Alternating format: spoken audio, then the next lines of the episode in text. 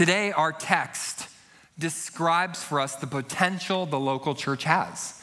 The text today describes exactly what a church should do. So, his staff is just a picture of what God is doing and how he is raising up leadership at a church in order to disciple people and to mature people. So, if you have your Bibles, open up to Ephesians chapter 4 verses 12 through 16. And we're going to see probably the clearest uh, portion of scripture that lays out for us exactly what a church ought to do how it should structure itself, what it should be about, what its goal is. And many of you, this will be a familiar passage as we look at specifically verse 12. Um, but we're going to look at what God describes for us as um, spiritual maturity. We're calling today's title Walking with Christ Towards Maturity. And we're going to look at two main aspects that Ephesians 4 points out for us. We're going to look at the process of maturity, like how do people grow? What is the church's role in spiritual maturity? What is their goal? What should they be about? What, what should they do? And then the last piece we'll look at is the product of maturity. What should it produce? The end result, the goal in each individual life. What is the purpose of the church and what should the result be? So today, if you have your Bibles, open up to Ephesians chapter 4. I will read for you verses 11 through 16.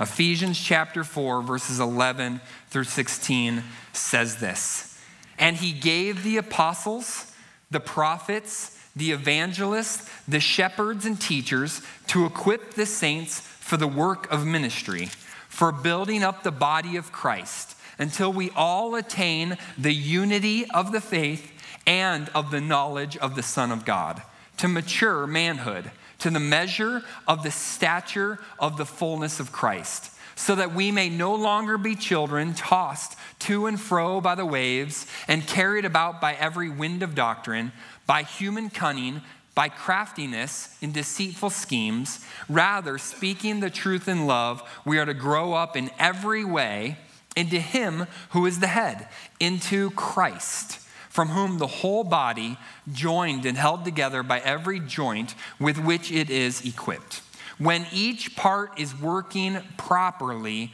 makes the body grow so that it builds itself up in love. May God bless the reading of our word. Um, if you have your notebooks, your sermon notebooks, I do want to make one note before we dive in. We have decided to combine week six and week seven. So if you like details and filling in notes, you'll be a little confused. So just a heads up on that. We have combined week six and seven. So just to clarify that. Um, today, our scripture paints for us what maturity looks like, how people grow, and what the process is, and what the end result is. For those of you that are parents in this room, I think you'll completely agree with this. One of the most fun aspects of parenting is seeing your children grow up, isn't it? Just seeing them take new steps, new abilities, new understandings. It's absolutely so fun. Sadly, sometimes I don't always see it because I spend so much time with them. But then somebody, we were just on vacation with my parents, and my parents were like, Lana, you are so tall or thin. You've gotten so big. And you're like, really i don't i haven't seen that or wow you're so capable you're so independent now and you're like yeah you're right Thanks for pointing that out. I've kind of missed it. But that's definitely one of the greatest joys of seeing my kids become more independent, more able, able to do things on their own, think rationally, uh, make logical conclusions to problems. It's absolutely so fun. And I want you to know that is also true of being a pastor. Being a pastor and shepherding people, one of the greatest joys is seeing people take next steps spiritually. People who once came and were just feeders, growing up and going on to leading and teaching others. Today's text shows us the process of maturity and the product of maturity. That's why we wanted to bring the staff up here, here today to let you know how you can get involved and how you can use your gifts, talents, and abilities to lead and shepherd others. Because that's our heartbeat for you. That's our desire for you. That you wouldn't just come and soak up and enjoy. We hope you do that, but that you would continue to mature and you would lead and shepherd others like Christ calls you to do. So let's first look at the process of maturity that's laid out for us in Ephesians chapter 4. How Christ describes how maturity and growth works in the context of the local church. It, it looks like this behind you. I'll just read it for you. It says, The church leaders equip the saints. We see that in verses 11 and 12. And then we see the equipped saints grow up into one mature body verse 15. And then in verse 16, we see the mature body builds itself up in love.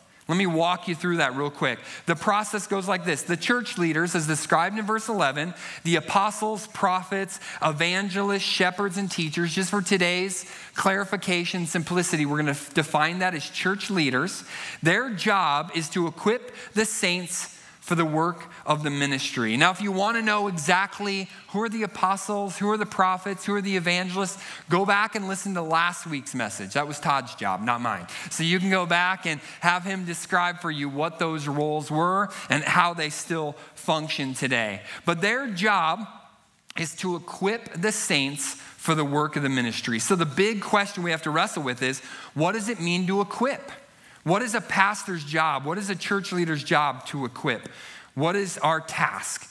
Literally, that word equip means to bring to an end or to finish or to bring to completion. Isn't that interesting?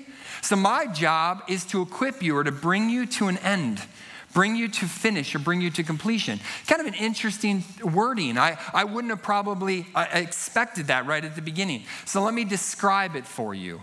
My job, uh, or a pastor or church leader's job, is I want you to think of a home project.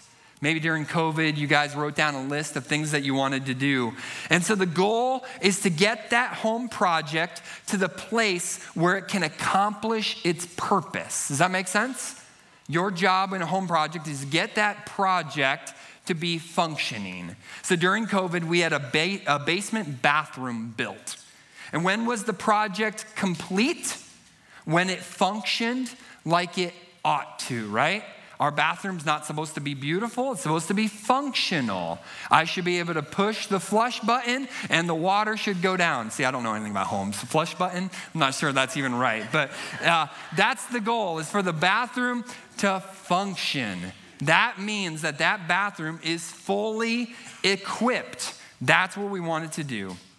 When is it when it functions like it ought? Today you could say that my bathroom is fully equipped. It functions like it ought to.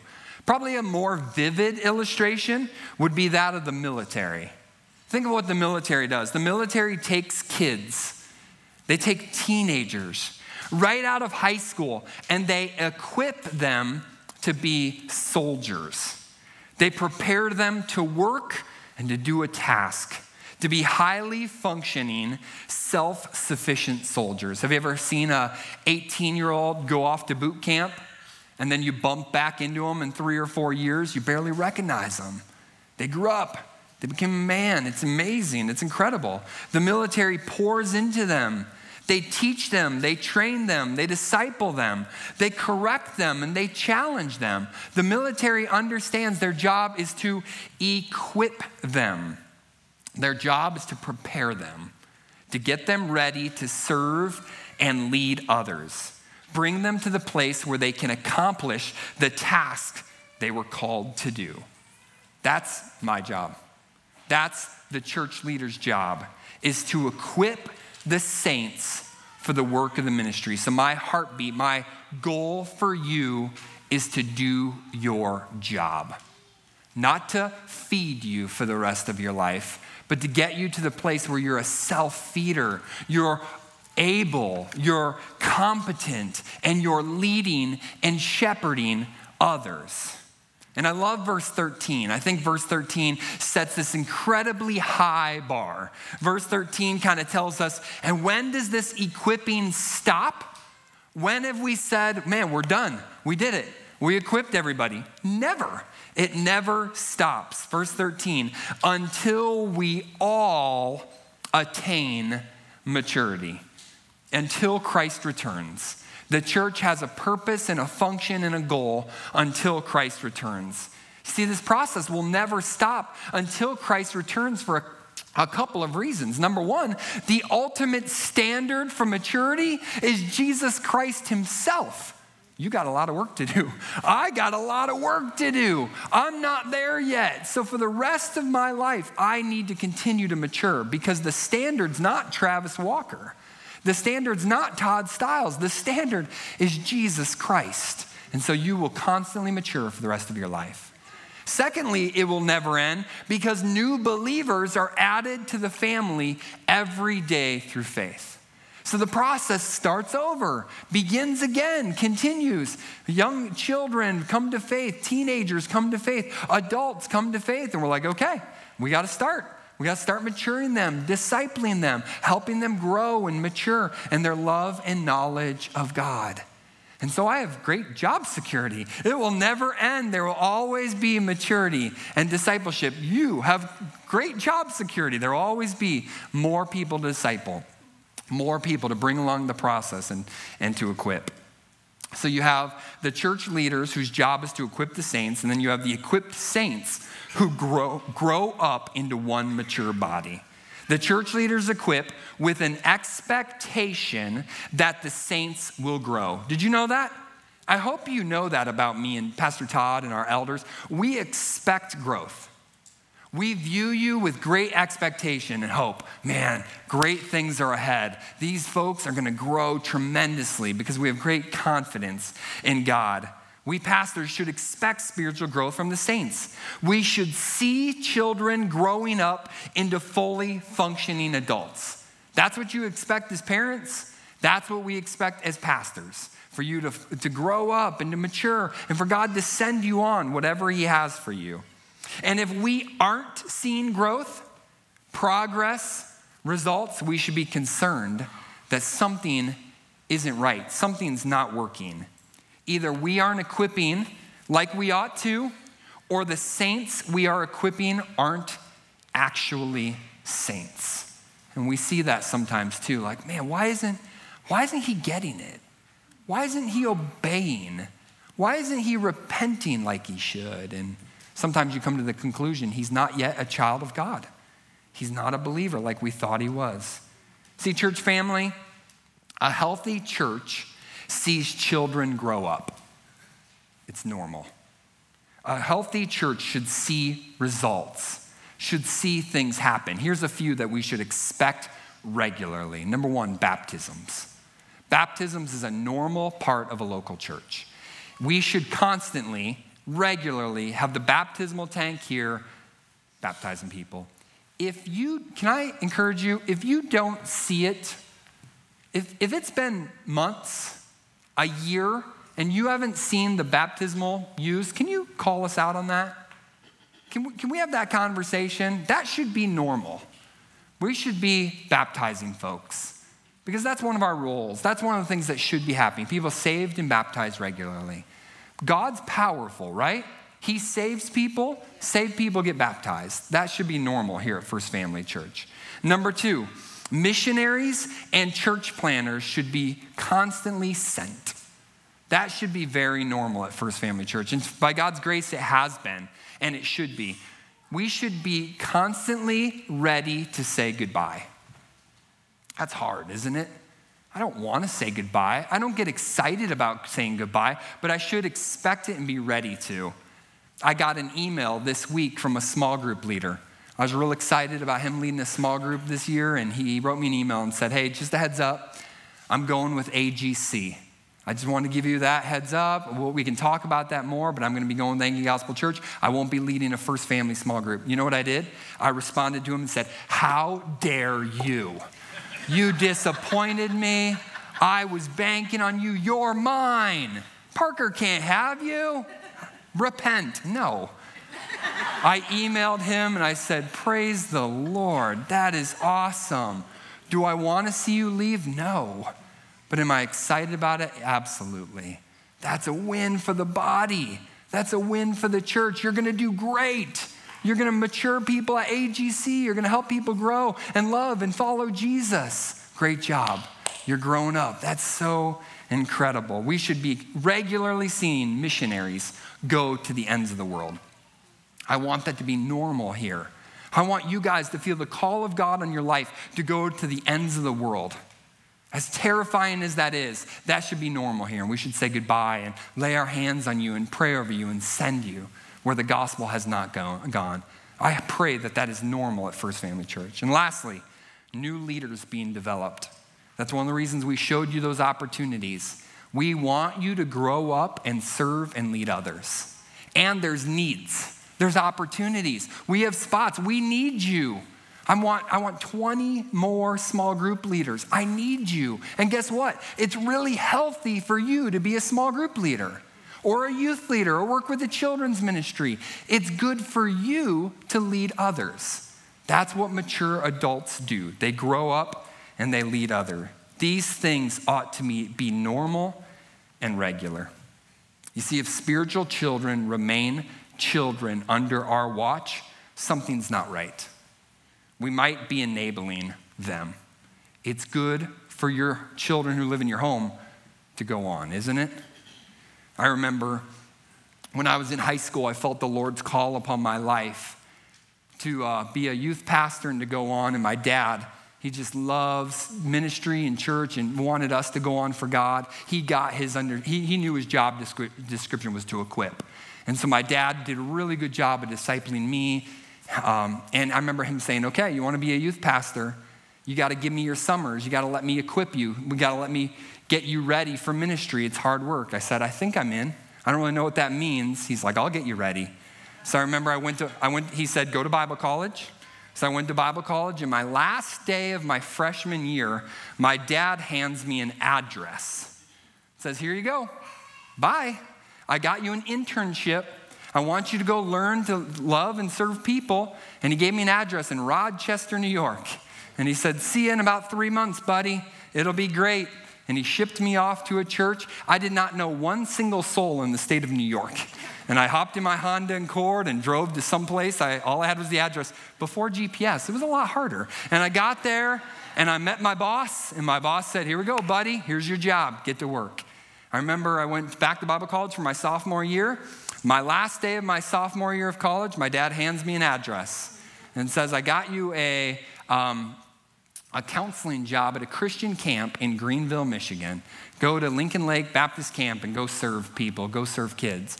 So I hopped in my Honda Accord, drove nine hours away, didn't know a single soul, got met my boss, and he said, Here you go, you're a camp counselor. Here's fifth graders, here's third graders, here's high schoolers, disciple them, point them to Jesus. I want to tell you, that was the hardest summer of my life. but it was so good for me. I went back to Bible college my junior year. At the last day of my junior year, my dad hands me an address. Says, Here you go, buddy. I got an internship for you in West Chicago, Illinois. Didn't know a single soul. My Honda was still working, I think. Hopped in my car, drove to West Chicago, met my boss. He said, Here's your youth group. Shepherd them, love them, point them to Jesus. That was a hard summer, but it was so good because my dad knew the job was to equip me, not protect me, not to coddle me, not to feed me, but to get me ready to be an adult who can shepherd and love others. I'm so grateful for those experiences. They made me grow up. I was a little kid until those experiences taught me what it looks like to depend on Jesus and to love God. You see, this paradigm that we're laying out for you, it's not, it's not brand new. It's not, it's not blowing your mind right now. I didn't put it up on the screen and you're all like, whoa, I've never heard this before. This is common sense because this is exactly how the family works. This is exactly how it's supposed to work. Is the family supposed to pour into their children, their children grow up and go on, they grow up and grow on, and, and they disciple and disciple more and more people. It should be very normal. But I want you to notice before we move on the common theme of us all in our passage today. Paul's view is not on individuals, but on the corporate body all doing this together. I hope you notice that. In verse 13, he says, until we all. In verse 16, he says, the whole body. And then in verse 16, he also says, each part. Paul had this idea of the whole corporate body should be growing up together. There shouldn't be like outliers, like, oh, Travis went on and, and grew up spiritually, but the rest of the church didn't. No, it's a corporate thing. All of us should we be growing up. All of us should be going on and living for God. It should be normal for the body to grow up. Paul expects the local church all to be growing up together, not just one individual here or there. Spiritual growth should be the norm, not the exception. All right, and, and then lastly, part of this paradigm is the mature body builds itself up in love. He says in verse 16, when each part is working properly, it makes the body grow so that it builds itself up in love. Here, the picture is of mutual discipleship, mutual encouragement, mutual edification. All of this is the goal of the body as we pour into each other. You minister to each other. I think the greatest image of this that comes to my head is that of our small group ministry. I love small groups because it's literally where the body ministers to each other. Did you know we have very few small groups that have like an elder leading it, or a deacon leading it, or a staff person leading it? Most of our small groups don't have any of those people in it. It's the, it's the saints living out the gospel with saints pointing each other to spiritual growth and helping them love and pursue Jesus. That's exactly how it should work. This is exactly what the goal of the church is, where you see the role of the apostles and the prophets and the evangelists, you see their role diminish. And you see the role of the mature saints increase to where they take what they've learned and pour in to others. Not only does our text give us a process, but it shows us the product as well. Let's look at the product. I want you to look primarily at verse 13. Verse 13, I think, lays out for us a clear picture of what maturity looks like. Verse 13 looks like this He gives us two main things to look for when you look for a mature Christian. Number one, unity of the faith. Notice that in verse 13 unity of the faith. This is theological depth. A mature Christian has theological depth, solid understanding of doctrine and our faith that brings unity with other believers. See, sometimes people think, oh, doctrine just divides, it just causes arguments. It shouldn't, because we receive our doctrine and our theology from the Word of God. And so it's clear. It helps us know where the lines are, what we ought to believe. Ephesians 4 4 through 6 says this There's one body one spirit, just as you were called to one hope that belongs to your call, one Lord, one faith, one baptism, one God and Father of all, who is over all and through all, in, in and in all. This solid understanding of doctrine should unite the body. We agree on the tenets of faith. You see, maturity is a result of deeply understanding what you believe, knowing the core tenets of your faith creates maturity. I don't know about you. I'm curious maybe if any of you grew up in churches where the Apostles' Creed was recited weekly or the Nicene Creed was recited weekly. Why do you think they do that? Because they understand what we believe unites. So that's one piece of the service that helped the church see we're one.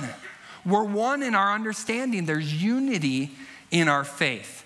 Here at First Family Church, nobody becomes a member unless they agree to the tenets of our faith. So we give you our core doctrines. We actually have about 25 people in membership class right now, and they're being given our core doctrines.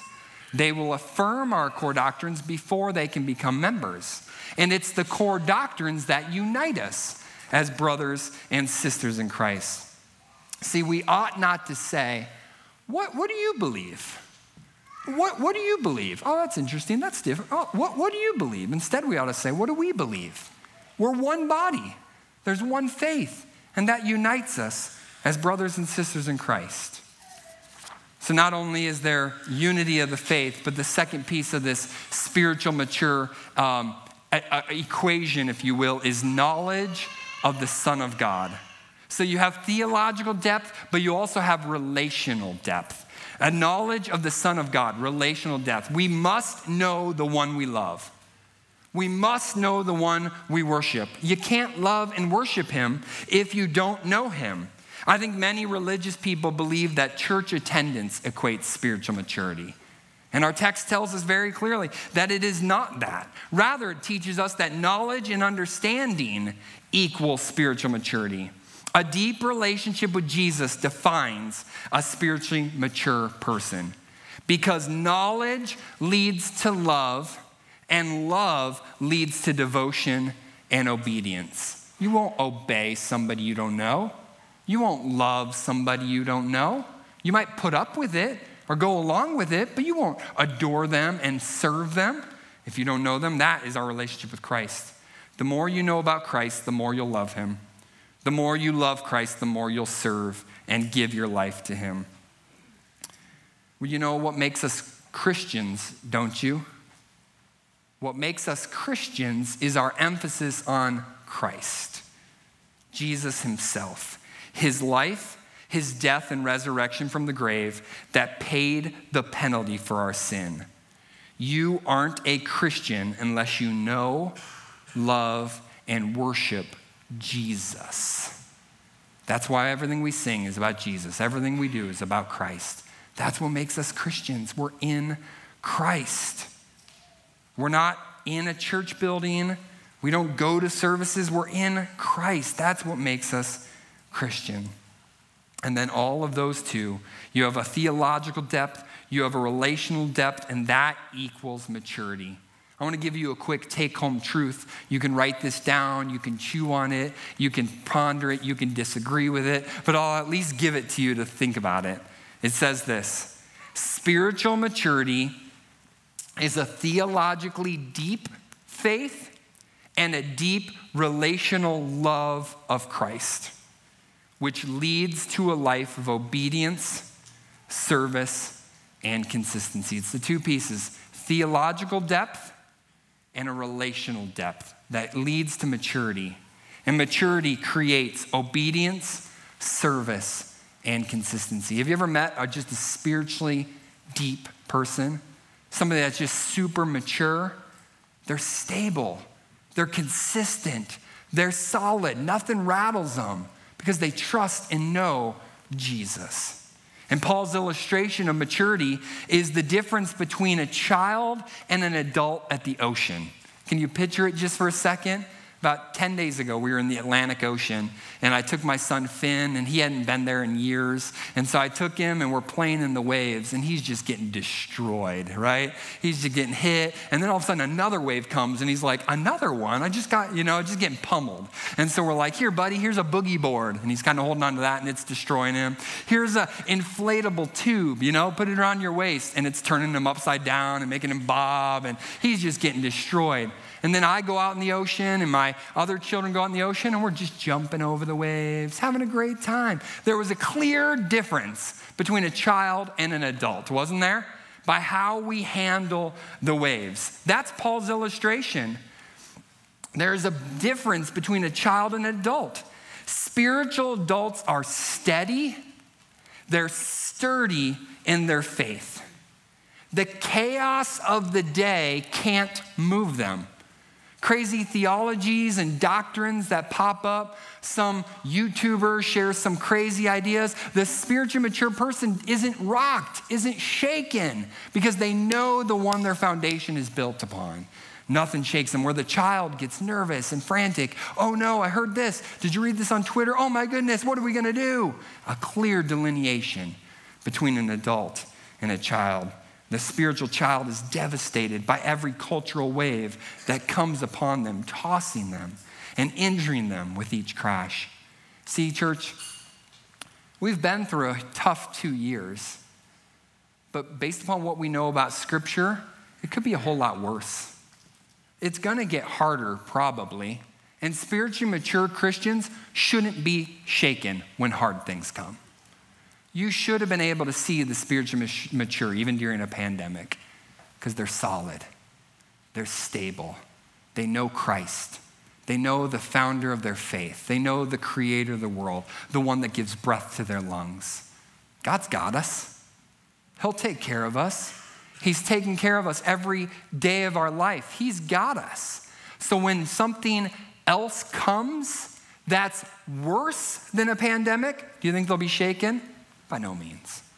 God's got us. He's always been faithful to us. That's spiritual maturity. As a pastor for about 17 years now, I've observed a few things. I want to just share them with you that apply to our text. Number one, the great joy there is in seeing spiritual children become spiritual adults. There's no greater joy than when you see somebody who's just new to the faith get it. And they're hungry. And they're like, this is incredible. Have you ever taught this to anybody? And we're like, yeah, that's your job. Go. Go lead somebody. Go help in the children's ministry. It's so fun when you see spiritual children become spiritual adults. The second observation, which is also fun, is when you see cultural children, like teenagers, middle schoolers, kids, act like spiritual adults. Oh my goodness, there's nothing more fun than that. As a youth pastor for years, it's amazing when you take a 14 year old and they're like, Have you ever studied theology? It's awesome. Did you know that Christ is? And they're just rattling off theology and they're memorizing scripture, and you're like, Dude, you're a kid.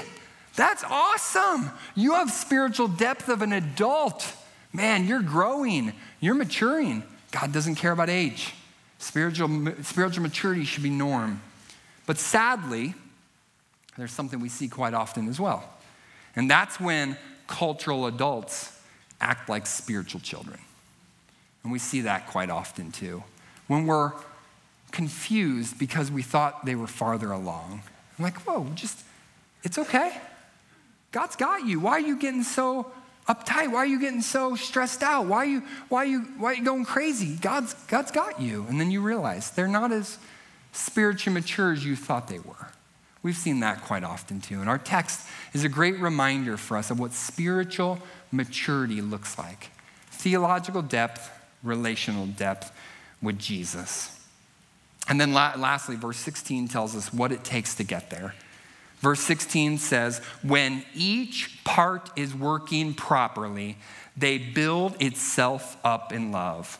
When each part is working properly. Not the church staff, not the elders, not the deacons. When each part is working properly, that's what makes this flourish. When every single one of you Every single one of me, all the elders, all the deacons, all the staff, all the congregants, when we know our role and we're doing it. That's when the team explodes and gets, uh, things are happening. You see results when it's like a clock, right? The clock has all the, all the, I don't know anything about clocks, but you know, when they all work, uh, the clock ticks like it should and it produces results and it's on time. When all of us are working like we ought to, that's when a church flourishes. So when you see revival happen, when you see spiritual maturity take off, is when every part is working like it ought to. So, what do mature Christians do?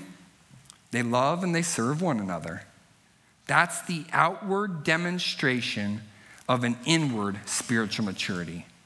Knowledge and faith can be hard to see, but spiritual maturity manifests itself in a way that is very visible.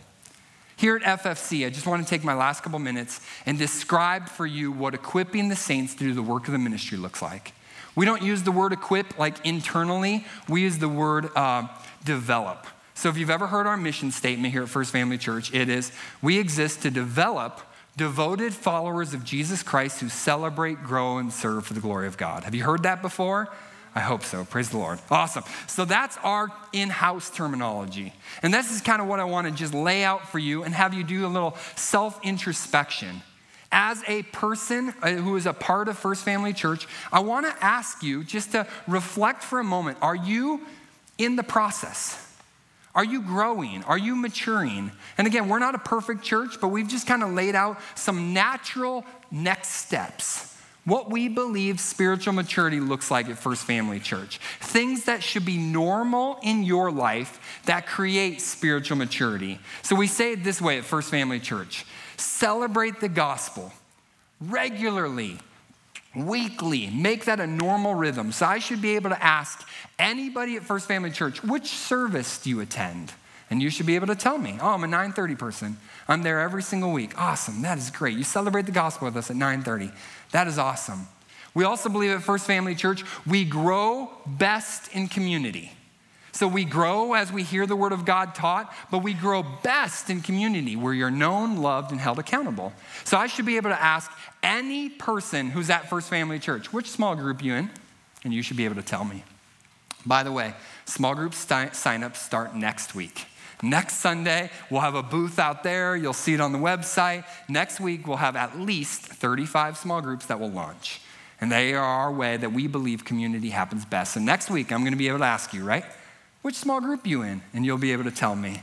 And if you say, oh, I don't know, I'll be like, oh, hey, here's my phone. Hey, let me sign you up real quick. It's on our website. Oh, I've got a great small group for you. Let me sign you up. And then lastly, we serve the mission. God has given you gifts, talents, and abilities for the sake of the mission, seeing people come to Christ. And every single one of you, spiritual maturity looks like serving and loving others, teaching others. So I should be able to ask you, which team do you serve on?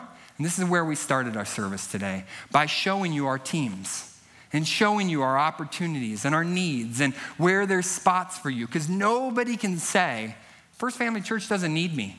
There's nowhere to serve, there's nothing to do. We have so many opportunities for you. And it is our heart's desire that everyone at First Family Church can say, I'm on the small groups team, I'm on the youth team, I'm on the kids team, I'm on the those teams. I'm on that team. This is where I use my gifts, talents, and abilities for the glory of God. We believe that's what spiritual maturity looks like. Celebrate the gospel, grow in community, serve the mission weekly. That's what you need. That's what we need from you to develop devoted followers of Jesus Christ who celebrate, grow, and serve for the glory of God. So, can I ask you this as we end? Are you doing your part? Are you growing? Are you maturing? Are there some natural results happening in your life? And if the answer to that is no, then you're probably not celebrating growing and serving, or at least not weekly. You'd be like the kid who goes to school once a week, and the teacher has a parent teacher conference and says, Kid's not growing because they never show up to school. What, what do you expect? How am I supposed to teach your first grader how to learn if they, or how to read if they never come to class? Common expectations. This is what normal looks like. Celebrate, grow, and serve for the glory of God. If you want to start serving, contact one of our ministry leaders or talk to somebody at our Connect Center right after the service. But, church, as we end today, the best thing you can do, the best thing that keeps us grounded and keeps us focused and keeps us solid is remembering that Christ first served you. And that's where we want to end communion today. Because if we don't end with Christ's sacrifice on the cross, then everything I said today feels like obligation, more law, more things to do for God to be happy. And that's not what we're about. God is fully satisfied in those who believe in his son's sacrifice on the cross. And so remembering that he first served you will cause you to serve him with your lives. We hope you enjoyed today's message. For more messages, visit firstfamily.church forward slash sermons or subscribe to our podcast feed. Thanks for listening.